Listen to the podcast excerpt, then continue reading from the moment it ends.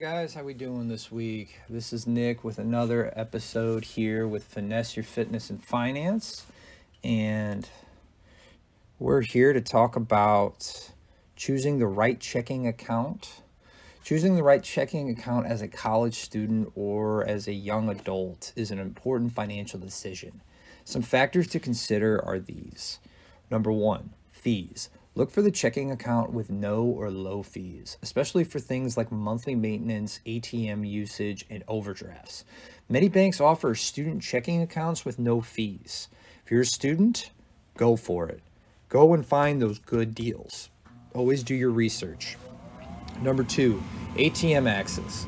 Make sure the bank has a good network of ATMs both on and off campus so you can easily access your money without incurring fees. Number three, Online banking and mobile apps. Most banks offer online banking and mobile apps that allow you to check your balance, transfer money, and deposit checks remotely. Look for a bank with user friendly online banking platforms and mobile apps.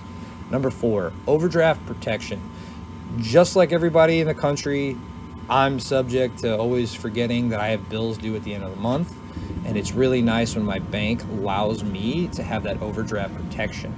You need to consider opting into an overdraft protection, which could prevent you from incurring those overdraft fees. Some banks they offer it, while others charge a fee. So see if you can get a really good deal on whatever bank you're looking at. Interest rates. While interest rates on checking accounts are typically low, some banks offer higher rates on student checking accounts. Look for a bank that offers interest on your interest rates on your account balance that are low. Number six, account requirements. Some banks require a minimum balance or a certain number of transactions per month to avoid fees. Make sure you meet these requirements before opening an account or find a bank account that doesn't have this. Just something to keep in mind. Number seven, student perks.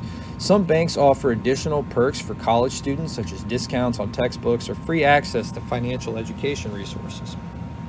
They allow the bank allows you to essentially have an education with them. That's something to consider, and that is a big bonus, especially on the free or discounted textbooks. Whatever you guys can get, go and get it. So, in general, when selecting a checking account, it's important to shop around and compare options. Don't be afraid to ask questions or negotiate with banks to get the best deals. By choosing the right checking account, you can avoid unnecessary fees and manage your finances more effectively during your college years or young adult years. Now, in general, just make sure that you're following these seven steps and you are bound to have the best deal possible. But like we always say on this channel, we are by far not the experts. We highly suggest going and researching and talking to your financial advisor, doing everything you can to get the most information as possible. So that's all for this week's video. Have a good one, y'all.